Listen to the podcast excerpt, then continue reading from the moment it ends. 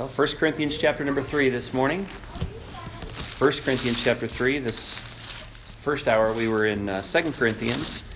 Um, this morning we'll be in 1 Corinthians chapter number 3. Just kind of as a launching pad, um, last couple weeks, um, Pastor Jeff has been kind of doing uh, some helicopter tours, is what he kind of mentioned last week. Helicopter tour over the different baptisms in the Bible uh, a couple weeks ago, and then uh, last week he did a helicopter tour over uh, the eight covenants of the Bible. Um, this morning we're going to do a little bit of a helicopter tour as well. We're going to keep with that theme.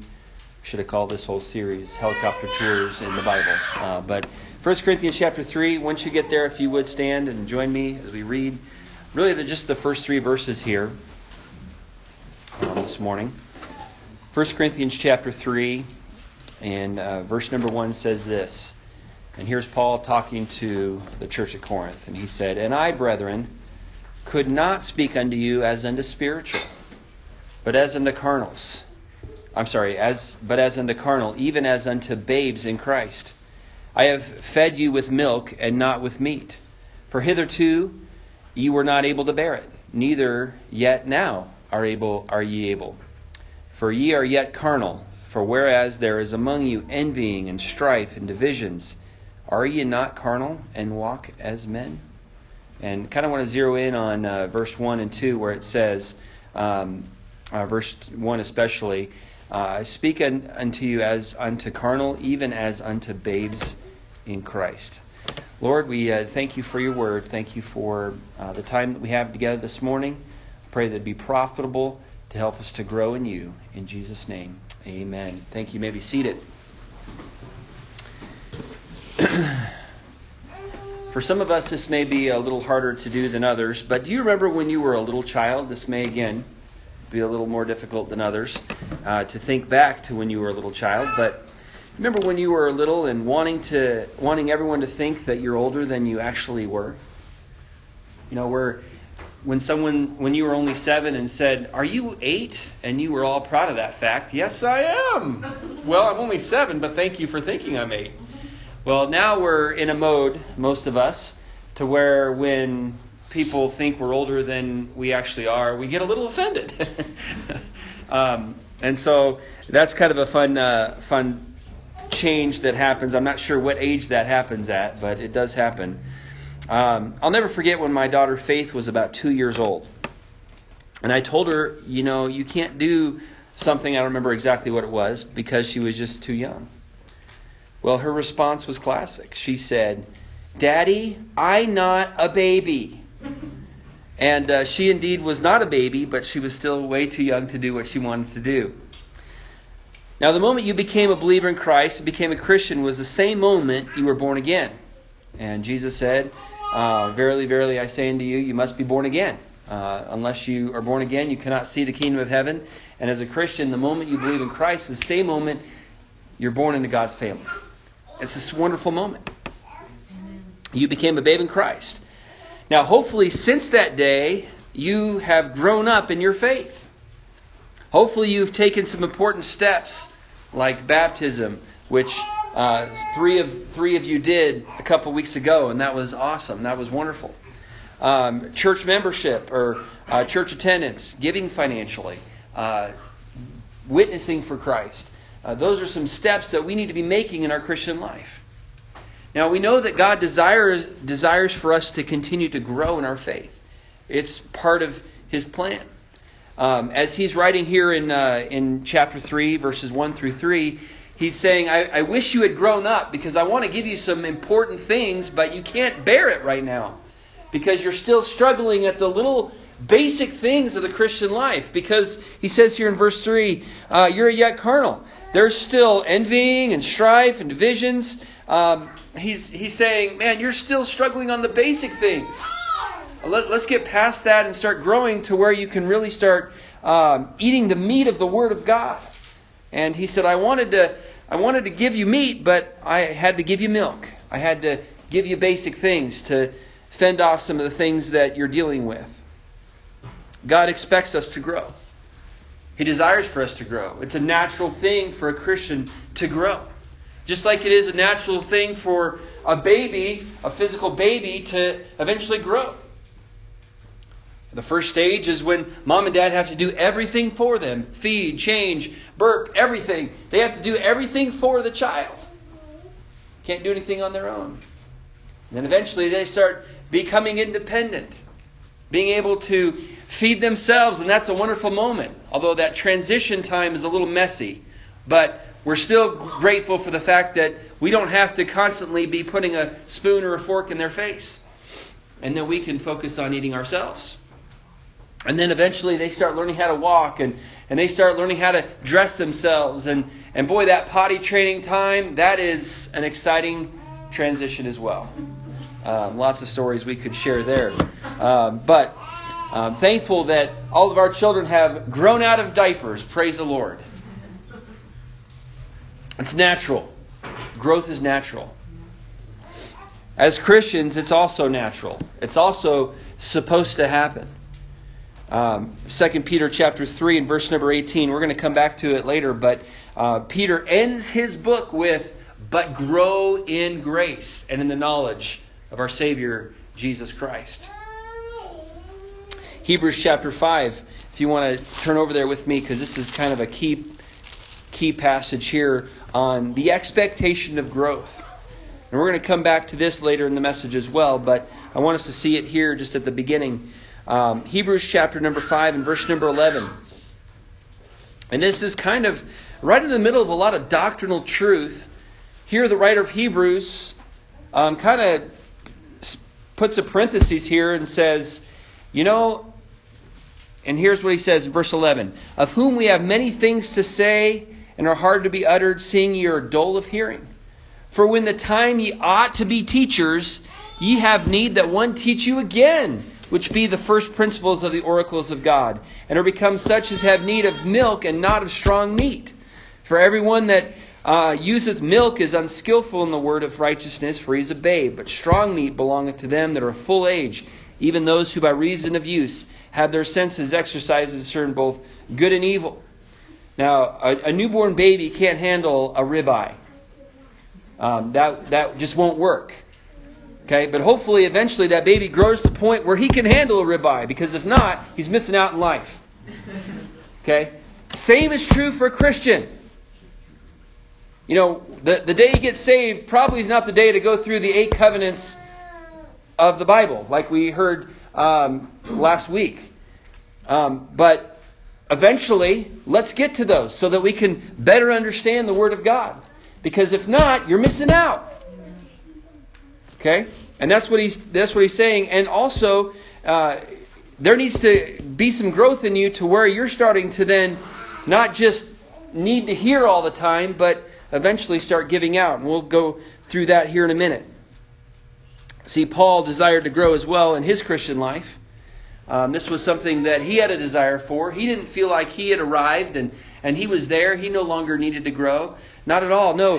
Philippians chapter number 3, uh, verse number uh, 12. Not as though I had already attained, either were already perfect, but I follow after, if that I may apprehend that for which also I am apprehended of Christ Jesus. In verse 13, here it is Brethren, I count not myself to have apprehended.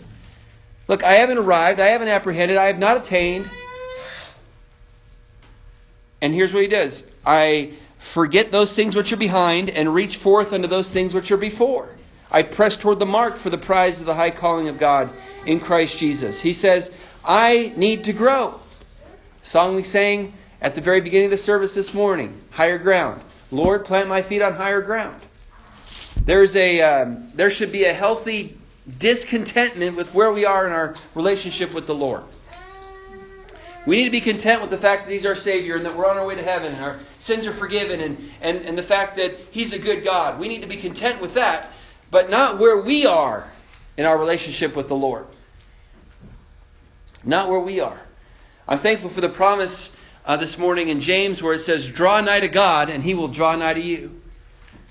And I know I'm not as close to the Lord as I want to be or should be. And so this morning, I'm hoping that this message will encourage us all to take a step closer to the Lord. And I'm grateful that if we do, He'll take a step toward us. He promises to do so. So this morning we want to look at five traits, five indicators, five characteristics of a growing Christian. You say, well, yeah, I think I'm a growing Christian. Well, let's let these traits, these biblical traits of a growing Christian, and you kind of match your life up with them and see how many of these traits are evident in your life. And you determine whether you're really a growing Christian or not.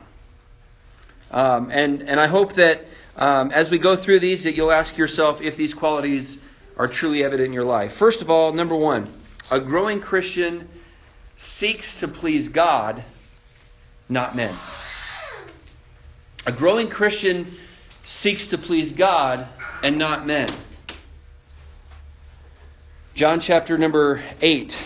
Here, Jesus, our example, the one we're supposed to follow in his steps. Here's what he had to say in John chapter 8 and verse number 9, or 29, I'm sorry. Jesus said, And he that sent me is with me.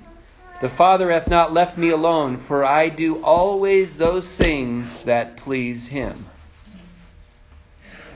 Well, obviously, none of us can say that perfectly like he could, but, but boy, that should be our desire. That should be the uh, goal in our life where we're more and more like that, where we're endeavoring to please the Lord and not those around us. Uh, John chapter 12 gives us an example of someone or a group of guys who failed to do this. John 12 and verse 42. Nevertheless, among the chief rulers, also many believed on him. That's wonderful. These guys got saved. These guys believed on the Lord Jesus Christ. The rest of the verse says, But because of the Pharisees, they did not confess him, lest they should be put out of the synagogue. For they love the praise of men more than the praise of God.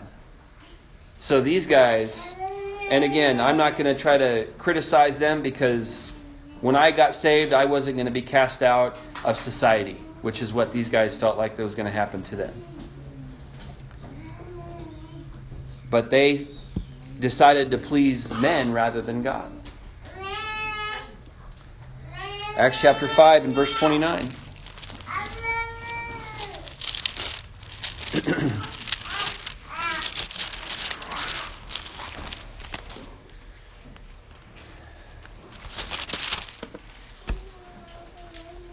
then Peter and the other apostles answered and said, We ought to obey God rather than men. Now, this is not an excuse for children to say, Look, I don't have to obey you, Dad, because the Bible says I have to obey God rather than men. Well, got you there because God says to obey your parents. So therefore, you need to obey us. Uh, you need to obey your parents. But when it comes to pleasing men who say, do not follow God, and following God, what are you going to do? A growing Christian decides to please God, not men. And then Paul said in Galatians chapter number 1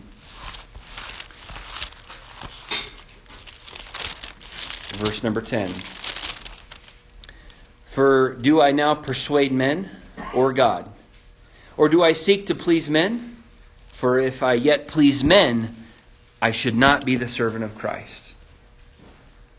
Now, now I get, and, and, and as I was preparing this, I was thinking, you know, as a husband, I am supposed to please my wife.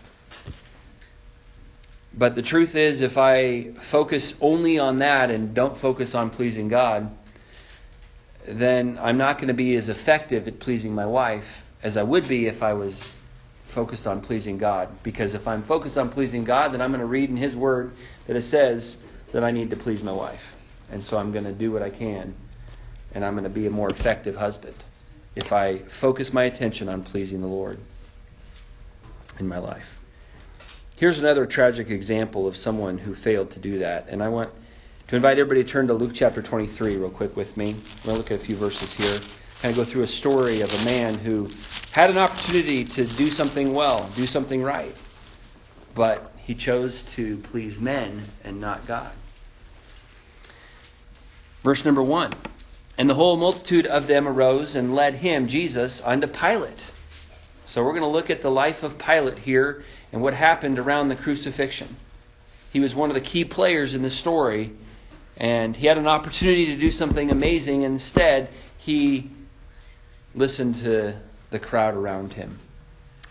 Verse number two, they began to accuse him, saying, We found this fellow perverting the nation and forbidding to give tribute to Caesar, saying that he himself is Christ the king. Pilate asked him, saying, Art thou the king of the Jews? And he answered him and said, Thou sayest it. In other words, you tell me. Verse 4 Then said Pilate to the chief priests and to the people, I find no fault in this man. And they were the more fierce, saying, Well, he stirreth up the people, teaching throughout all Jewry, beginning from Galilee to this place. So in verse 4 is the first time he says, I find no fault in him. All right? Jump down to verse 13. And Pilate, when he had called together the chief priests and the rulers and the people, said to them, Ye have brought this man unto me as one that perverteth the people, and behold, I have exa- having examined him before you, have, have found no fault in this man touching those things whereof ye accuse him. So the second time he says, Find no fault in him. I've examined him, I've talked to him, I've interviewed him, I've interrogated him, and still I find no fault in him. Second time he said it. All right? Uh, so keep reading here. Uh, verse 15 No, nor yet Herod, for I sent you to him, and lo, nothing worthy of death is done unto him. I will therefore chastise him and release him. All right? And uh, verse 17 For of necessity he must release one unto them at the feast. And they cried out all at once, saying, Away with this man, and release unto us Barabbas who for a certain sedition made in the city and for murder was cast into prison. Another place says he was a robber. Pilate, therefore, willing to release Jesus, spake again to them. But they cried, saying, Crucify him, crucify him. And verse 22 And he said unto them the third time, Why, what evil hath he done? I have found no cause of death in him. I will therefore chastise him and let him go. And he thought, boy, third time's a charm. They're going to get it. This guy's not uh, guilty of anything. He's innocent. He doesn't need to die. They're going to get it. Well, verse 22. Um, and when he said unto them the third time, Why, what evil have. Um, I'm sorry, verse 23. And they were instant with loud voices requiring that he might be crucified. And the last part of verse 23 is super sad and the voices of them and of the chief priests prevailed. So Pilate was convinced in his mind that Jesus was innocent. Three times he said, I find no fault in him. He's not worthy of death. Don't release him. Or release him. Don't release Barabbas. And yet the voices of them and of the chief priests prevailed. In verse 24, Pilate gave sentence that it should be as they required. And he released unto them him that for sedition and murder was cast into prison, whom they had desired, but he delivered Jesus to their will. Wow. Now, I understand the sovereignty of God. I understand that Jesus needed to be crucified. I understand all of that. But Pilate had a free will at this point. And he chose to listen to people. He chose to please men, not God. He could have stuck to his guns and said, I'm not going to crucify him. But instead, he listened to the crowd. And can I just encourage us all with the fact that peer pressure is real? Especially young people, as you get around you, friends and and uh, your coworkers eventually, and and people even in your own family. And when, when everyone is doing wrong and encouraging you to do wrong, boy, it's difficult at that moment to please God and not men. That's why uh, Solomon, the wisest man who ever lived, told his son Rehoboam, My son, if sinners uh, entice thee to sin, consent thou not. Please God, don't please men. Oh, it's easier said than done. And so I want to encourage you to notice that a growing Christian seeks to please God and not men. Uh, they're not as concerned with what men think, and they are about what the fact that they're going to have to answer to God. We talked about it in the first hour the judgment seat of Christ. So, how do we, that kind of leads us to the question of how do we please God? How do we please God? Well, there's uh, five ways, real quickly, that we can please God. First of all, living by faith. Living by faith. Hebrews 11 6.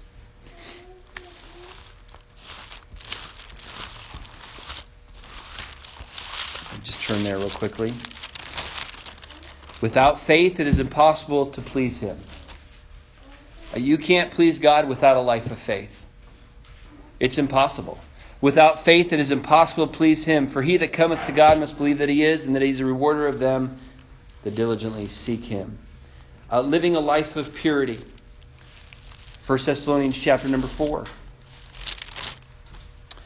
Furthermore, then we beseech you, brethren, and exhort you by the Lord Jesus, that as ye have received of us how you ought to walk and to please God, so you would abound more and more. And so he's basically saying, here's how to please God.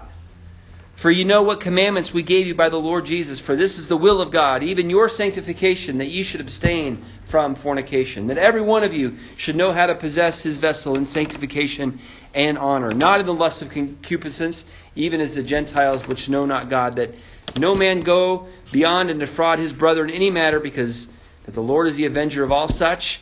We have forewarned you and testified, for God hath not called us unto uncleanness, but unto holiness.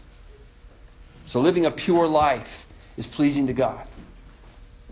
We live in a very impure society. We've got to live a life of purity. Next, being generous. Being generous with our time and treasures and talents. Hebrews chapter number 13 and verse number 16 says, But to do good and to communicate, forget not, for with such sacrifices God is well pleased. Communicate doesn't just mean texting and calling and emailing. No, no. Communicating is financial transfer of money. Um, so, uh, being generous with your money and time and talents as well is well pleasing to the Lord. A life of praise living, uh, living a life where you're praising the Lord. Verse 15 of that same chapter. By him, therefore, let us offer the sacrifice of praise to God continually. That is the fruit of our lips, giving thanks to his name. And then it says later in verse 16, such sacrifices God is well pleased. So by praising him. And then by honoring and submitting to authority. Colossians chapter 3 and verse 20. How can I please the Lord, young people? Well, and adults, um, by submitting and honoring authority in my life. Um, children, obey your parents in all things, for this is well pleasing unto the Lord. Do you want to be pleasing the Lord? Well, have a good spirit and good actions towards your parents. So a growing Christian seeks to please God, not men. Number two, another trait of a growing Christian is a growing Christian surrenders their rights. A growing Christian is willing to surrender their rights.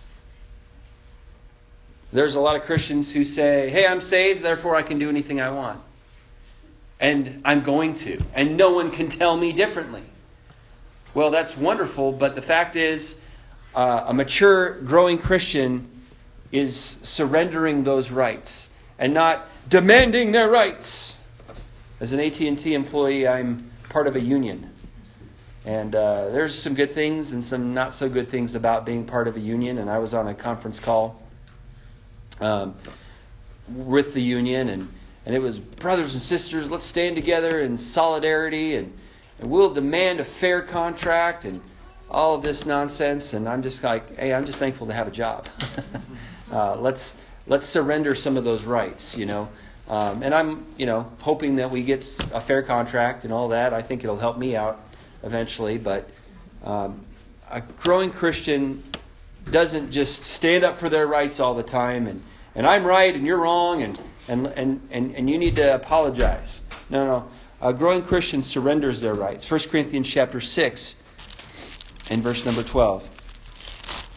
Here the Apostle Paul is trying to teach this uh, carnal, uh, babyish immature church on what to, on, on, on how to be mature. And he says uh, in verse 12 of 1 Corinthians chapter 6, All things are lawful unto me. In other words, I have the right to do anything I want. All things are lawful. But all things are not expedient. Just because I have the right to do it doesn't mean I need to do it. I need to demand that I do. All right? And he says, All things are lawful for me. Again, I have the right to do whatever I want, but I will not be brought under the power of any. So there are some pet things in, in, in Christians' lives that you're not going to touch this. Preacher, you can have you, you, can you can preach against this, you can preach against that, but don't ever preach against this in my life. Because I'm just not going to give it up. But Paul said, look, yeah, you have the right to do it, but don't ever let anything have the power over you. Um, and you know, you, you name the, the pet issue that you know it, it, you're, you're struggling with or you're dealing with. Don't let that become the thing that controls you. A lot of Christians are that way. They're they're not going to let the preacher have you know you talk to me about this, you can talk to me about that, but but this one area, don't ever try to cover that, or I'm leaving the church. Don't ever don't ever hit that area because I'm just not going to do it. What's happening is that is having power over that Christian. And Paul said, I'm not going to be brought under the power of any. Now, this isn't for baby Christians. This is for a mature, growing Christian. All right? This thought. And then in chapter 8, we see this again. In, uh, in chapter 8, verse 9. But take heed lest by any means this liberty of yours, you have the right to do it.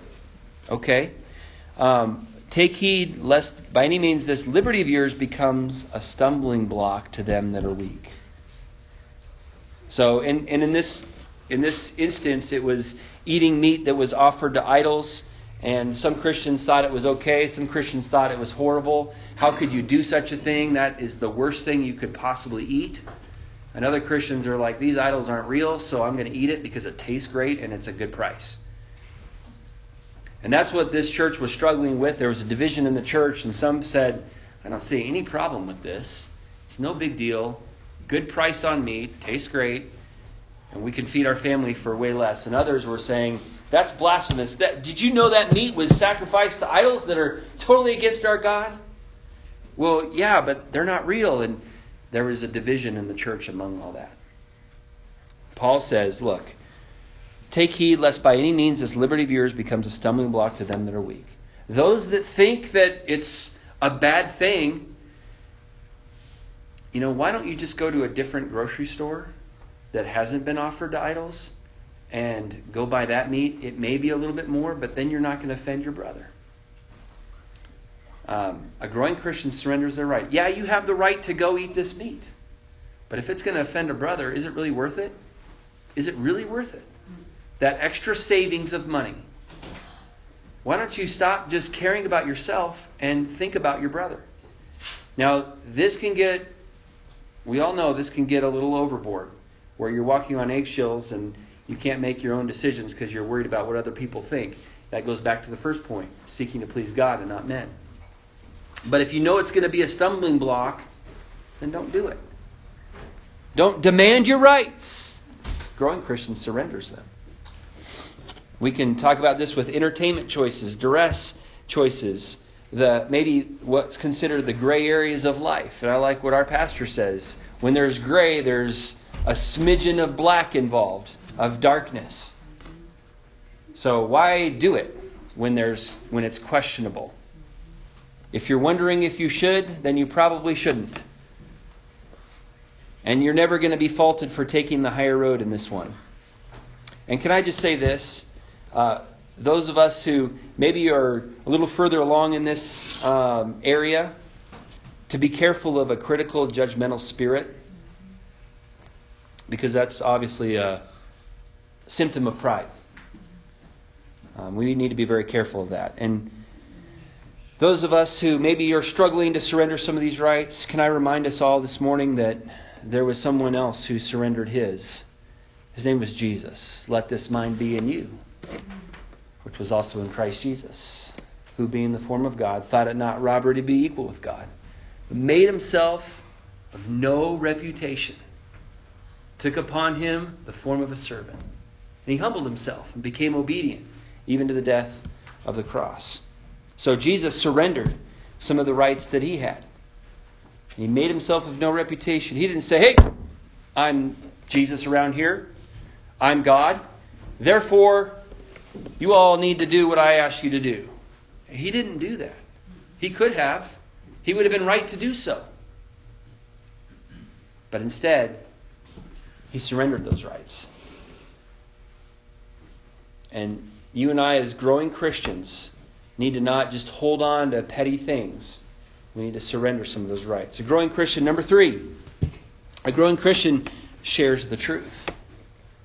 A growing Christian shares the truth. And we read this at the very beginning, um, Hebrews chapter number 5 again. And you don't have to turn over there, but in verse number 12, For when the time ye ought to be teachers, ye have need that one teach you again, which be the first principles of the oracles of God. There become such as have need of milk and not of strong meat. You see, there needs to come a point in your Christian life where you're not having to have a bunch of teachers all the time. Now, we need to be taught. We need to have a submissive spirit to the spiritual authority in our life. But there needs to come a point where now we're starting to train others and, and share the truth with others and teach others. Teach our children and, and teach our brothers and sisters even. And, and this doesn't mean you need to be standing behind this pulpit and preaching a message. It doesn't mean you need to teach a Sunday school class, but it needs to be where you're able to articulate the truth of God's word to others. Second Peter or Second Timothy chapter 2 and verse 2. And the things that thou hast heard of me among many witnesses, the same commit thou to faithful men who shall be able to teach others also.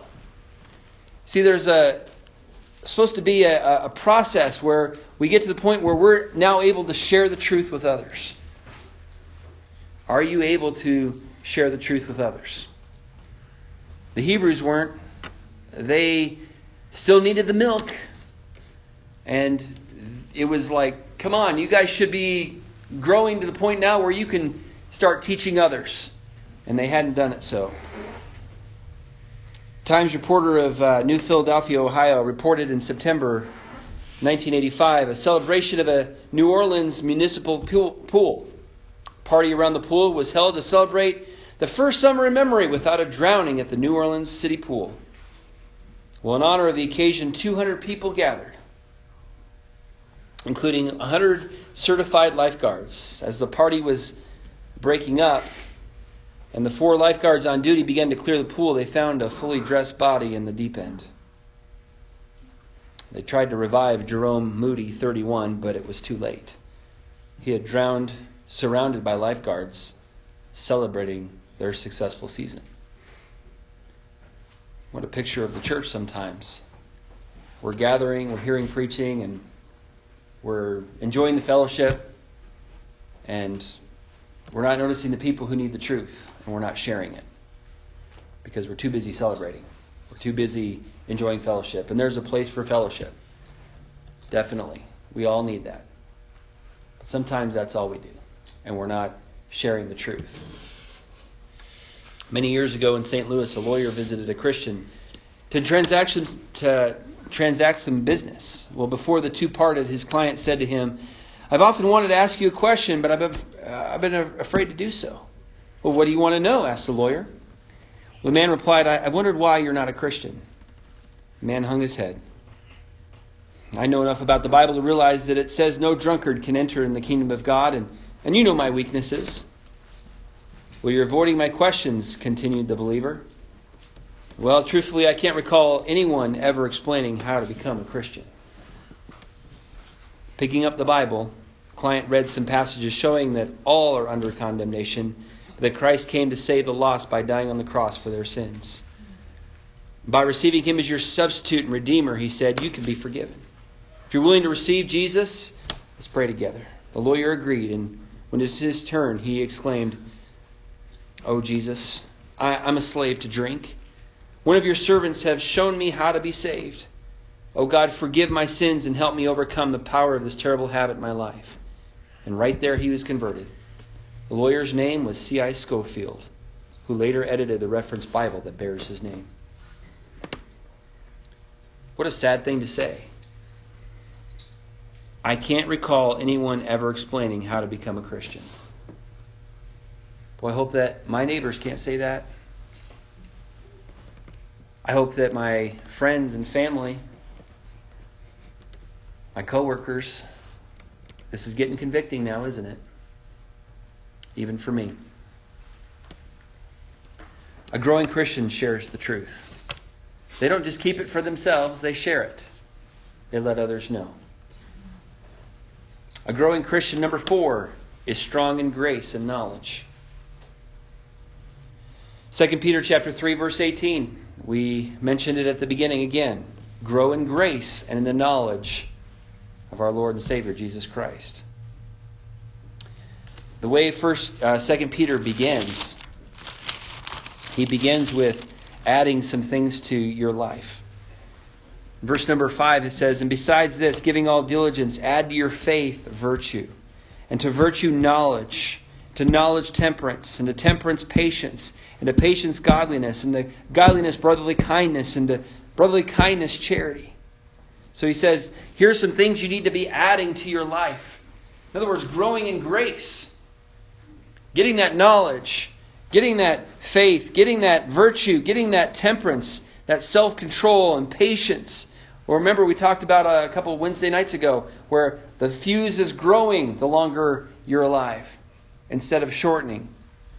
And to patience, godliness. The godliness, brotherly kindness. And to brotherly kindness, charity. These things we need to be strong in and growing in.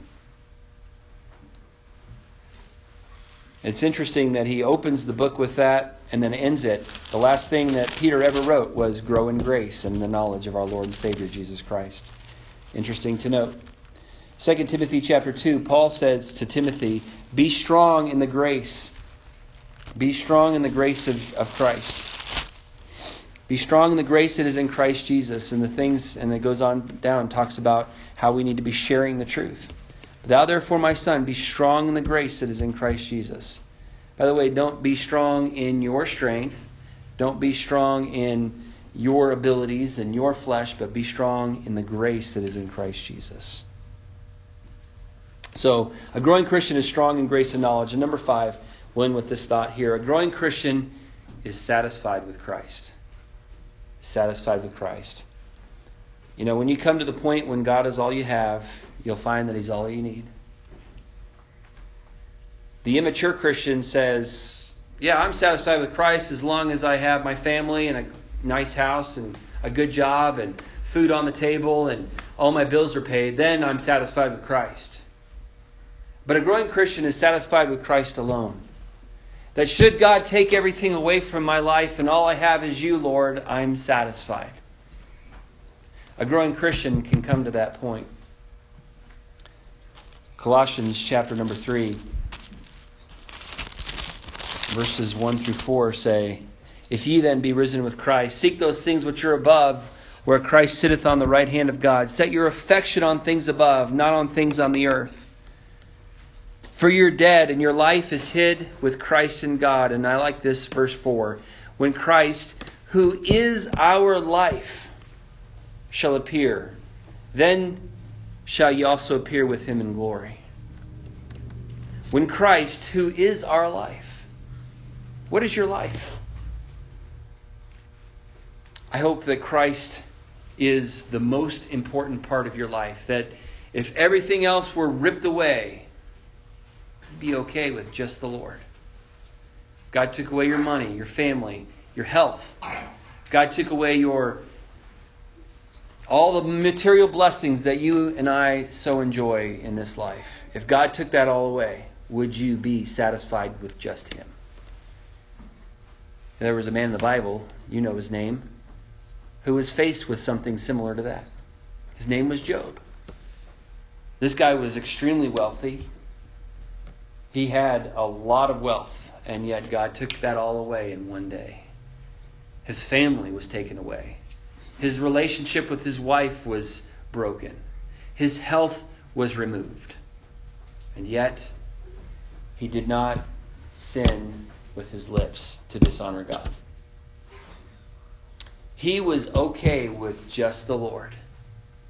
Would you be okay with just the Lord?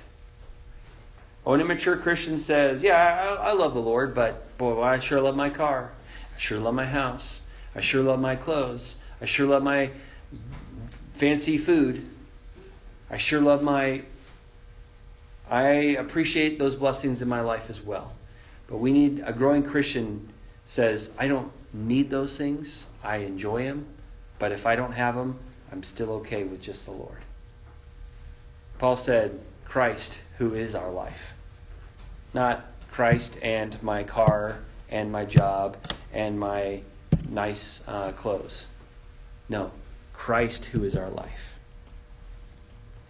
Rhea Miller wrote, once wrote a poem, and here's how it goes I'd rather have Jesus than silver or gold. I'd rather be his than have riches untold.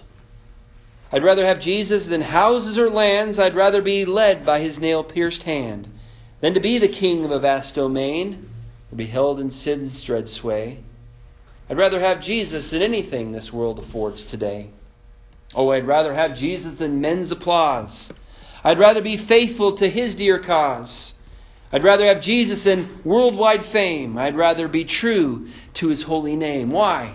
Because he's fairer than lilies of rarest bloom. He's sweeter than honey from out of the comb. He's all that my hungering spirit needs. I'd rather have Jesus and let him lead than to be the king of a vast domain or be held in sin's dread sway. Or I'd rather have Jesus than anything this world affords today. Can you say that? Can you say that? Well, I'll be happy in the Lord as long as I get married someday, or as long as I get a really good paying job, or as long as I get the first elk in elk hunting season. I'll be happy as long as. Would you be happy if none of those things ever came true? And all you had was the Lord? Or if He ripped it all away, like He did with Job? A growing Christian is satisfied with Christ. He's the only one that you need in your life to make you satisfied. Because when that's the case, then those blessings will come and go, as we all know. None of those blessings are permanent. And so we can be content with the fact that God is right there, and that's all we need. A growing Christian, are you one? Are you one? A growing Christian seeks to please God, not men. A growing Christian is willing to surrender their rights and not just hold on to all these petty things. Willing to surrender those rights. A growing Christian shares the truth, and a growing Christian is strong in grace and knowledge, becoming more and more gracious as the days go on. And then a growing Christian is satisfied with Christ. I hope you're a growing Christian. I hope I am too.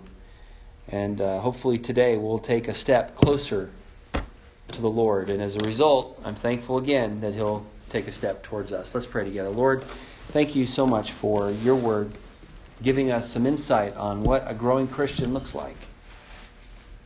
Lord, it's your desire uh, for us to be growing Christians. But Lord, I pray that you would help us in these areas to be evident. Um, to where we're seeking to please you and not pleasing man.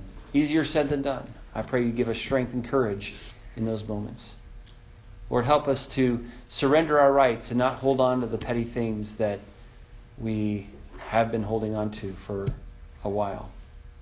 Help us, Lord, to share the truth and get to the point where we can articulate the truth of the Word of God. Help us to be effective witnesses for you and not just need the milk of the word all the time, but being able to handle spiritual meat that you have for us. Lord, I pray that you'd also help us to be strong in the grace and in the knowledge of Jesus Christ. Help us to learn more and more of you as the days go on and to exhibit the grace that you had because you were full of grace and truth. Help us to have that same attribute in our life. And Lord, help us to be satisfied with you above above all. Help us, Lord, to be um, satisfied with you if some of the blessings get taken away. Help us to be okay with that, knowing that we still have you, and that's most important. Pray that you'd uh, help us now in Jesus' name. Amen.